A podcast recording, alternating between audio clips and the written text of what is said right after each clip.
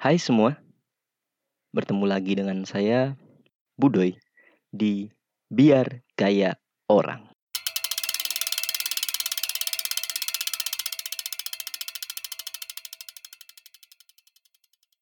Sebelumnya, pemberitahuan.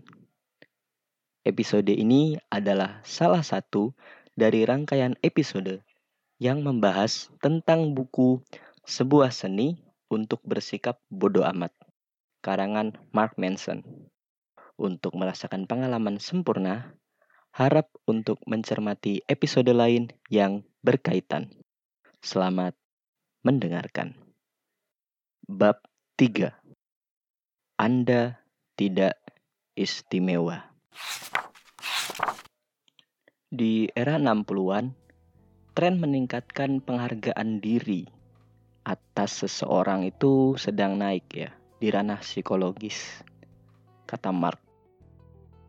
Hal ini disebabkan karena hasil penelitian bahwasanya orang-orang yang harga dirinya itu dinaikkan atau dia dipuji atau dirasakan dia itu adalah istimewa bahkan juga ketika dia itu biasa saja sebenarnya itu pada umumnya akan bekerja lebih baik gitu dan akan membuat lebih sedikit masalah di masyarakat. Dan di sini memiliki korelasi dengan kejahatan menurun, tingkat kejahatan yang mulai menurun ketika di sekolah akademik itu pun membaik, lapangan pekerjaan meluas dan lain-lain. Hal-hal yang kira-kira bisa berkontribusi lebih baik untuk kehidupan. Lalu, akhirnya tren itu mulai diajarkan oleh para orang tua di rumah, oleh guru di sekolah, dan oleh para, para psikolog tentunya yang menemukan teori penghargaan diri ini. Lalu setelah sekitar satu dekade, 10 tahun hal ini diterapkan, yaitu penghargaan diri untuk seseorang yang sebenarnya biasa saja, yang tidak istimewa-istimewa banget sebenarnya. Misalkan di sekolah, guru mengajari anak yang tidak berprestasi atau mungkin mendapatkan nilai yang kecil di sekolah, itu dididik dengan diistimewakan gitu. Contohnya yaitu diberikan trofi palsu atau piala palsu yang seharusnya diberikan pada anak-anak yang hanya berprestasi saja, peringkat 1 sampai 3. Tapi di sini anak-anak yang bahkan memiliki nilai kecil pun diberikan penghargaan. Lalu orang tua di rumah pun mengajarkan hal yang seperti itu. Penghargaan diri yang berlebihan, pengistimewaan diri yang berlebihan. Yang padahal sebenarnya orang tersebut biasa saja. Semata-mata berdasarkan hasil penelitian yang bahwa ini akan bisa menimbulkan hal yang baik untuk generasi yang akan datang. Lalu, saat generasi itu tumbuh dewasa, diadakan lagi evaluasi penelitian atau data bahwa ternyata penghargaan diri atau merasa diri istimewa tidaklah berarti apa-apa. Malahan sebenarnya yang dibutuhkan seseorang untuk lebih maju itu adalah kemalangan, suatu kepedihan, suatu kesengsaraan yang akhirnya bisa dipelajari dari orang tersebut kepedihan dan kesengsaraan itu bukanlah untuk diratapi tapi dijadikan untuk bahan pembelajaran. Lanjut Mark mengajarkan suatu populasi untuk meninggikan diri mereka sendiri, mempercayai bahwa merekalah miliarder selanjutnya, orang-orang sukses selanjutnya. Tidaklah menjadikan, tidak serta-merta menjadikan populasi ini penuh dengan Bill Gates, Bill Gates, Elon Musk, Steve Jobs selanjutnya. Malah yang akan terjadi akan melahirkan populasi penuh dengan seorang Jimmy. Siapakah Jimmy ini? Jimmy ini adalah teman Mark, teman Mark Manson, sang penulis buku. Jimmy ini merasa dirinya istimewa, luar biasa, bisa mendapat banyak uang dan hal baik lainnya tanpa berusaha. Jimmy ini adalah tipe-tipe yang selalu menjunjung tinggi positive vibes bahkan ketika kapal yang ditumpanginya sedang terbakar. Jimmy ini terbuai delusinya sendiri bahwa ia adalah pengusaha ulung, pemasar atau marketing handal yang sebenarnya kenyataannya menggunakan nama orang lain, menjual nama orang lain dalam setiap tawaran-tawaran ide bisnisnya. Lalu, misalkan ada orang yang menolak tawaran ide bisnis omong kosongnya ini, ia malah melabeli orang tersebut sebagai tidak dewasa dan bodoh. Hal-hal lainnya yang menjadi nilai-nilai yang dipegang oleh si Jimmy ini adalah hal-hal yang negatif tentunya. Seperti contohnya mabuk-mabukan, suka mabuk-mabukan. Dan dia juga suka meminjami uang pada keluarganya dan akhirnya hingga dijauhi gitu ya. Karena ya minjem uang terus gitu tanpa pernah tahu kapan pasti si Jimmy ini ngebalikinnya. Dan uangnya pun parahnya bukan untuk hal-hal yang positif. Uangnya ini hanya untuk itu bukan dan untuk memukau pacar-pacarnya atau wanita-wanita yang coba ia gait di klub gitu. Ia pun akan menggunakan kartu kredit misalkan diberikan perusahaan yang pernah sebelumnya ditempati oleh Jimmy itu dia akan menggunakannya untuk menggait model-model Rusia seperti yang diceritakan Mark ini. Dan dia selalu berpikiran bahwa itu semua positif dan malah membenarkan tingkah lakunya yang buruk ini. Dia menganggap bahwasanya ketika ada seorang yang memberikan nasihat kepada si Jimmy, misalkan, "Oh Jimmy, coba dong kamu jangan mabuk-mabukan, carilah pekerjaan yang benar, yang layak." Dia menganggap bahwasanya orang ini itu iri dengan gaya hidup yang bisa bebasnya ini bisa bebas dan mendapatkan banyak uang, banyak wanita, bisa seenak jidat gitu. Ini dia selalu berpikiran dia tuh istimewa, luar biasa. Padahal kenyataannya dia delusi, sangat halu itu. Lanjut Mark, penghargaan diri sebenarnya yang benar adalah bukan seberapa positif kita melihat diri sendiri di saat kita itu hancur berantakan. Tetapi bagaimana kita jujur atas aspek-aspek negatif yang selama ini kita punya. Nilai-nilai negatif yang masih selama ini kita pegang. Yang selalu kita ulang-ulang yang walaupun kita tahu sebenarnya itu jelek, tapi masih saja kita ulang gitu. Seperti contoh-contohnya misalkan ah saya memang kurang bisa mengatur uang. Ah, saya kurang pandai menjaga perasaan orang. Ketika ada orang atau teman saya curhat pada saya, saya malah menjadi leveler yang mencoba menyayangi penderitaan yang ia ceritakan. Malah bukannya menunjukkan sikap empati, atau membuat ia senang setidaknya. Malah saya mencoba untuk bersaing menjadi orang yang paling terhina, orang yang paling menderita dalam suatu ruangan ini. Atau mungkin sifat kita adalah ya, saya menyadari kalau memang saya ini terlalu egois ya. Saya terlalu mementingkan diri saya sendiri. Saya tidak cuek aja gitu saya tidak berpikir tentang orang-orang di sekitar saya yang sebenarnya menyayangi saya dan sering kali membela saya di hadapan orang lain, sering kali membantu saya ketika saat saat saya kesusahan dan sebagainya dan sebagainya. Justru pengakuan dosa atau kalau bahasa kasarnya atau pengakuan nilai negatif ini sebenarnya yang menurut Mark adalah suatu penghargaan diri yang benar.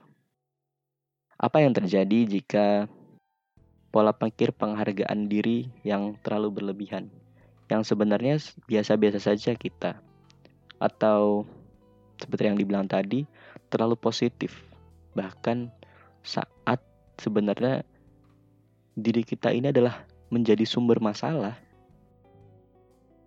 kita akan menjadi orang seperti Jimmy yang tadi, di mana kita akan membuat gelembung ego kita sendiri, narsistik kita sendiri, sehingga kita tidak akan menerima ugly truth atau masukan-masukan tentang kebenaran nyata yang pahit, yang jelek.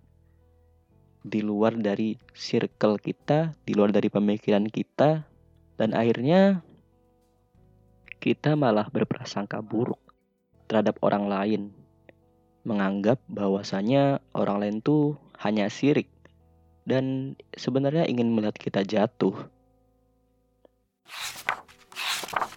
Mark di bukunya ini sering bercerita untuk menjelaskan konsep atau jalan pikiran ya yang ia punya gitu. Dan kali ini Mark bercerita tentang pengalamannya sendiri. Pada saat dia bersekolah dulu. Saat umurnya 13 tahun. Mark bilang hidupnya hancur saat ia berusia 13 tahun itu. Kenapa bisa hancur? Karena dia melakukan kenakalan. Dan bedanya kenakalan Mark dibanding kenakalan yang selama ini kita lakukan apa sih biasanya di umur 13 tahun mungkin maling mangga tetangga atau bolos TPA malah pergi ke PSan gitu atau malah ke warnet tapi Mark melakukan kenakalan itu beda di saat dia umur 13 tahun yang mungkin sekitar sekolah menengah pertama ya atau SMP dia kedapatan membawa ganja ke sekolah dan langsung diperiksa oleh kepala sekolahnya. Awalnya Mark tidak mengaku bahwasannya ia membawa, tapi setelah inspeksi yang sangat teliti dari kepala sekolahnya, dia kedapatan membawa ganja ke sekolah. Memang mantap Mark ini ya. Dan ya, hal yang selanjutnya bisa terjadi, polisi datang, dia diborgol di kursi belakang mobil polisi, dan pastinya ya dia dikeluarkan dari sekolah. Hal ini membuat kedua orang tuanya menghukum Mark ya dengan beberapa cara. Ibunya membuang seluruh koleksi baju Marilyn Manson dan kaos metalikanya ya yang bagi anak-anak yang tumbuh di 90-an tuh bagaikan dihukum mati dengan cara yang menyedihkan. Lalu ayahnya menyeretnya ke kantor untuk menginput berkas-berkas yang tebal. Tidak cukup demikian, kedua orang tuanya menghukum hukuman dikurung dalam rumah dan tidak boleh menemui teman-temannya. Dia harus homeschooling ya, melanjutkan sisa setelah dia dikeluarkan dari sekolahnya itu. Dan akhirnya kedua orang tuanya memutuskan untuk memasukkan Mark ke sebuah sekolah Kristen yang taat ya untuk belajar nilai-nilai Kristiani. Wah, mantap. Namun apa yang didapatkan Mark setelah ia berhasil menyelesaikan studinya di sekolah Kristen taat itu, kedua orang tuanya memutuskan untuk berpisah atau bercerai. Dan semua itu terjadi bukan dalam waktu yang lama. Rentetan kejadian dan hukuman itu terjadi hanya dalam waktu 9 bulan. Hal ini sangat menimbulkan luka traumatik di benak Mark. Sampai-sampai pada saat umur 2 ta 20 tahun ketika ia berkonsultasi dengan psikolog, psikolognya mengecap bahwa pengalaman ini akan sangat membekas dan Mark harus bisa bangkit dari trauma yang diakibatkan oleh pengalaman tersebut. Tapi menurut Mark, suatu hal yang bisa diambil adalah saat semua pengalaman traumatis datang dan menimpa kita. Kita merasa seolah masalah ini sangat-sangat besar dan tak dapat terselesaikan. Di saat itulah alam bawah sadar kita mengetahui bahwa sebenarnya kita tidaklah istimewa. Kita gagal dalam arti tertentu.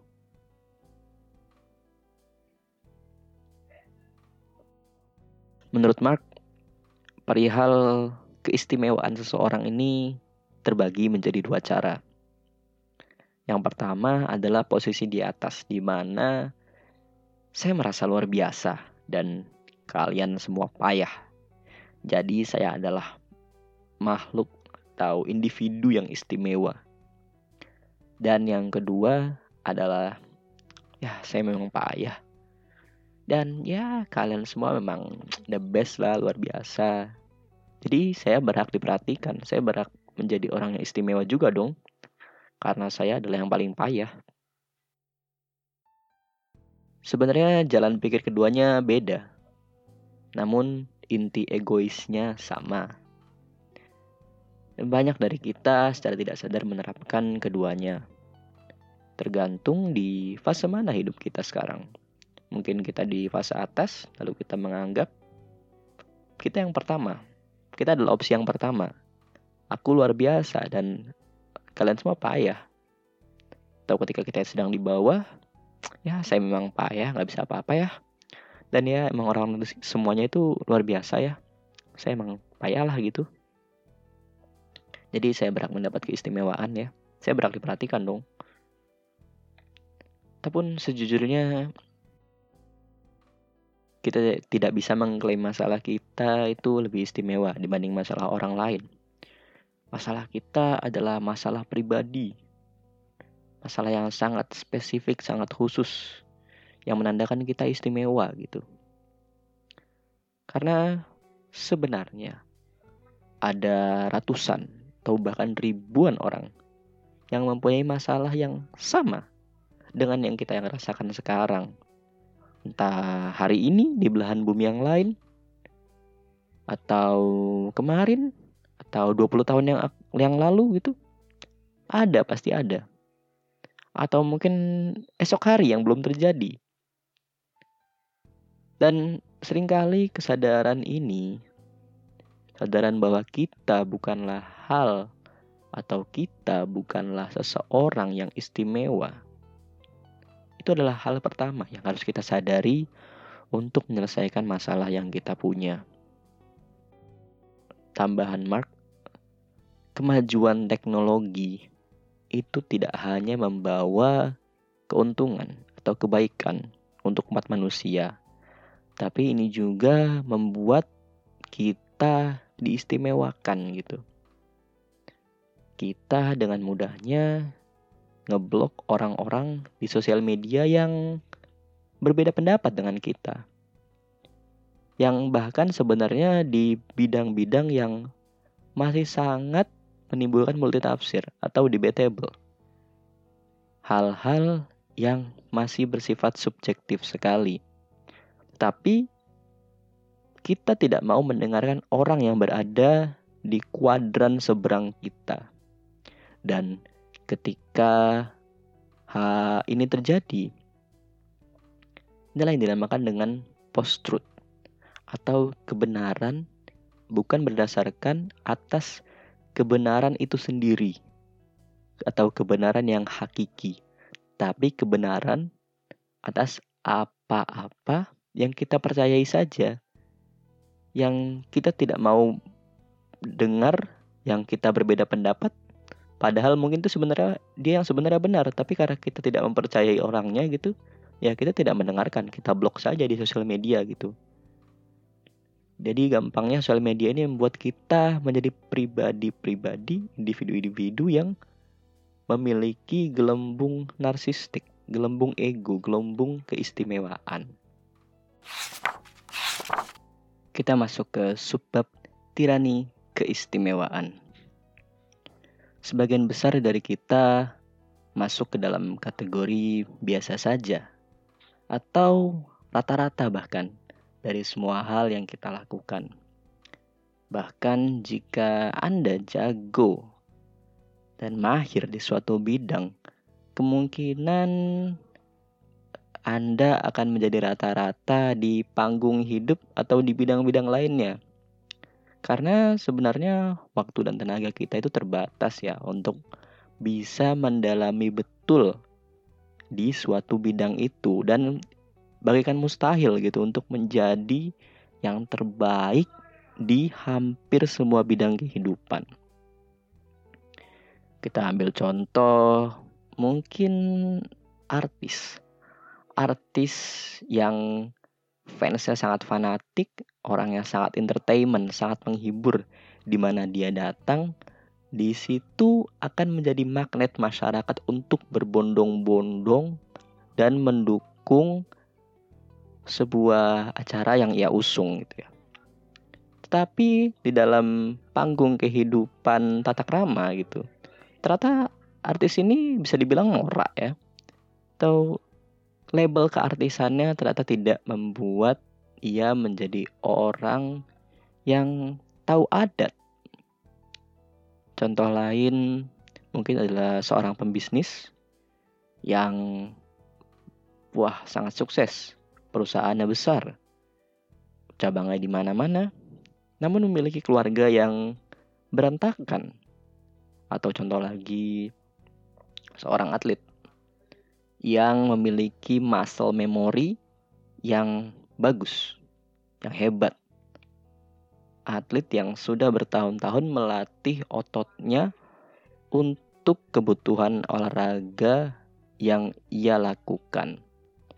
Namun ternyata ketika diuji dengan pertanyaan-pertanyaan yang memancing inteligensia atau pengetahuan ternyata ya tidak pintar-pintar amat atau ini kayak dulu pas sekolah di mana kita cenderung melihat teman-teman kita yang jago berolahraga tetapi di akademiknya ternyata tidak sebaik ketika dia sedang bermain bola gitu atau mungkin sedang badmintonan ya gitu selalu ada yang dikorbankan untuk mendapatkan sesuatu yang lain. Nah, di zaman yang serba terkoneksi ini, kita sangat akrab dengan media. Mungkin media konvensional seperti radio, TV gitu. Atau media yang kekinian seperti digital, digital media ya. YouTube, Twitter, Facebook, Instagram gitu. Dan media-media masa depan seperti VR atau media-media luar ruang Nah, media ini hanya akan menyoroti hal yang paling ekstrim di dalam kehidupan kita. Entah itu perilaku yang paling bodoh atau prestasi yang mengagumkan. Terbaik dari yang terbaik, terbodoh dari yang terbodoh. Karena ya mau gimana lagi dalam bisnis media inilah pusat perhatian. Dan pusat perhatian jelas yang menghasilkan cuan, menghasilkan uang.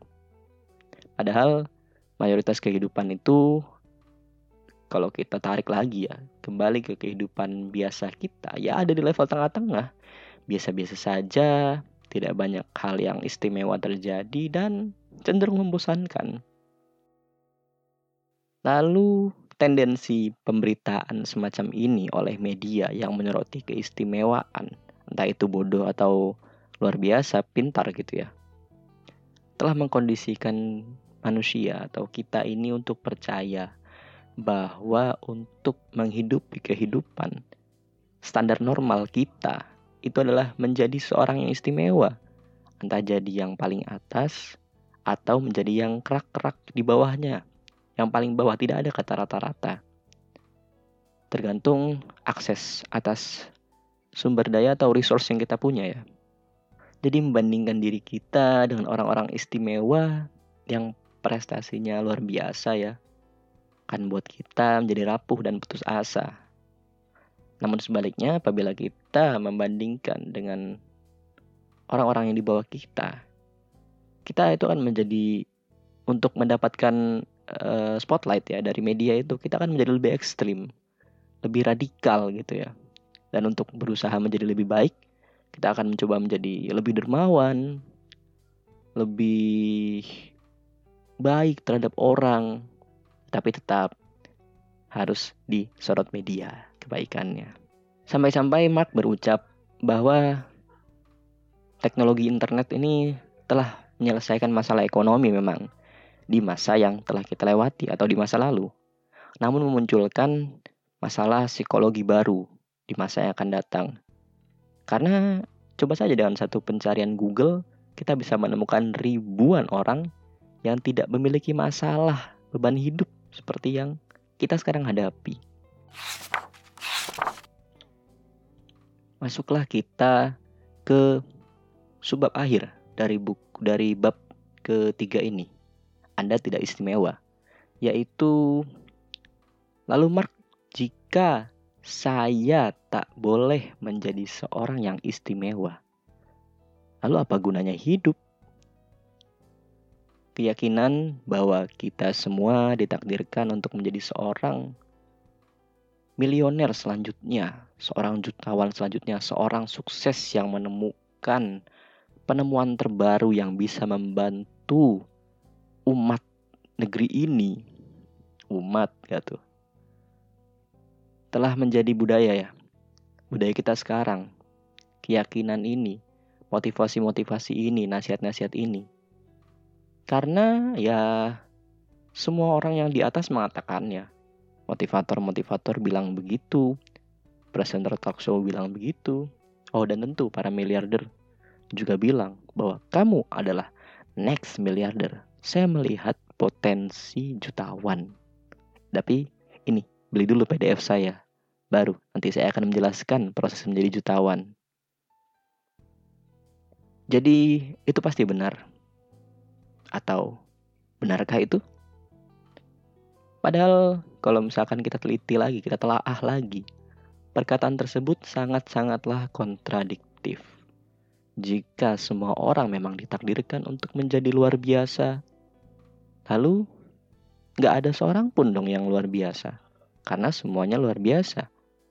Dan akhirnya orang yang menjadi rata-rata, yang menjadi biasa aja, ya itulah yang menjadi orang yang luar biasa.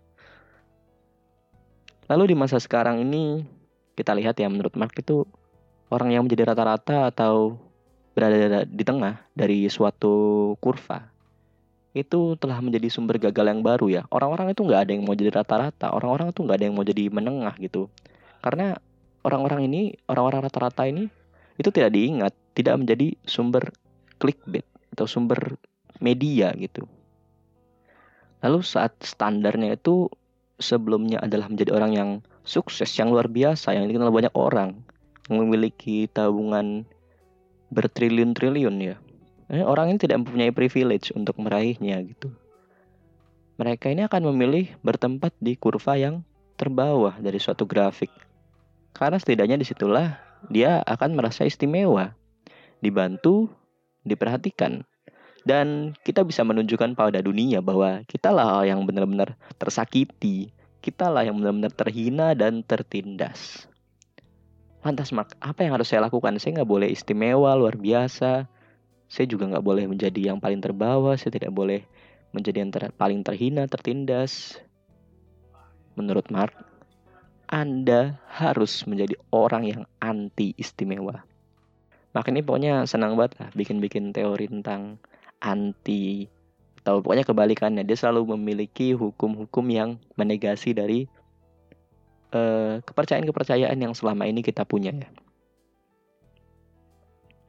Jadi kita tidak boleh meninggikan diri kita sendiri atau merasakan kita ini wah istimewa, kita ini keren banget punya potensi yang bagus, punya hidden gem nah, dalam diri kita yang belum aktif. Uh, dan juga tidak boleh menganggap diri kita itu rendahan, tidak boleh minder lah kalau kata Mark itu. Jadi yang harus terus kita lakukan sepanjang hidup kita adalah menjadi orang yang di dalam suatu bidang itu dia merasa biasa saja tetapi terobsesi atas perbaikan, atas uh, evolusi perkembangan ketika dia gagal, oke, okay, saya akan berkembang, saya akan memperbaiki setiap hari, setiap waktu dalam satu bidang dan di dalam bidang itu kita akan lama kelamaan kita akan membaik. Ya kita tetap melakukan kesalahan. Jadi jangan pernah anti dan kesalahan. Tapi bagaimana kita belajar dari kesalahan dan semakin ke sana kesalahan kita semakin sedikit. Seperti itu. Jadi kita tidak menganggap diri kita hebat, kita hanyalah seorang rata-rata yang selalu ingin menjadi lebih baik. Dan sebenarnya nasihat bahwa kita terlahir untuk menjadi next star atau menjadi orang luar biasa selanjutnya dan sukses hanyalah meneguhkan ego kita, hanyalah ngasih makan ego kita dengan makanan-makanan junk food, makanan-makanan penuh lemak yang tidak bergizi sama sekali, yang tidak sehat. Dan untuk melawan itu, kita butuh sayuran yang menyehatkan dalam bentuk penerimaan bahwa sebenarnya hidup kita nantinya sepanjang hidup kita itu akan berjalan biasa-biasa saja, rata-rata dan membosankan. Seperti kata-kata tindakan kita ke depannya tidak akan banyak mempengaruhi catatan sejarah bangsa. Ya, beginilah hidup. Rata-rata saja, biasa-biasa saja, tapi bermanfaat bagi orang sekitar dan sedikit melakukan kesalahan disenangi banyak orang. Bukankah itu hidup yang kita inginkan? Hal yang terjadi selanjutnya adalah kecemasan kita akan perlunya pembuktian diri itu perlahan akan menghilang. Di apa sih sebenarnya yang kita cari gitu? Kita tidak perlu membuktikan diri kita bahwasanya kita hebat karena kita apa, kita apalah. Jadi kita harus menghilangkan identifikasi diri kita itu. Tentang siapa kita yang akan saya bahas di bab 4 nanti setelah ini. Lalu selanjutnya hal yang mungkin perlahan akan hilang adalah pencarian eksistensi ya. Pencarian eksistensi hidup kita itu akan beralih pada eksistensi yang ya hidup ini ya biasa-biasa saja. Lalu kan membantu menyelesaikan masalah-masalah yang selama ini memang perlu diselesaikan tanpa penilaian yang muluk-muluk. Kita juga akan mampu mengapresiasi hal-hal simpel, hal-hal biasa saja, rata-rata yang selama ini kita pegang. Padahal sebenarnya itu adalah hal-hal yang mungkin dicari oleh kebanyakan orang-orang yang di atas kita, orang-orang kurva kita, atau malah mungkin yang dicari oleh di bawah kita, seperti pertemanan yang simple, saling menghormati, selalu ada, selalu membackup satu sama lain, atau menikmati kegiatan bersama pasangan, menyelesaikan sebuah buku bagus gitu ya, menyelesaikan membacanya. Lalu mungkin menikmati ya makanan yang tidak harus menjual ginjal dulu untuk kita mendapatkannya. Namun terlebih pada dengan siapa kita menikmatinya atau di momen apa kita memakannya. Ya memang terdengar tidak istimewa, terdengar juga tidak terlalu luar biasa ya. Terdengar membosankan. Ya mungkin karena hal ini biasa saja. Atau mungkin juga menurut Mark karena mungkin inilah yang benar-benar berarti.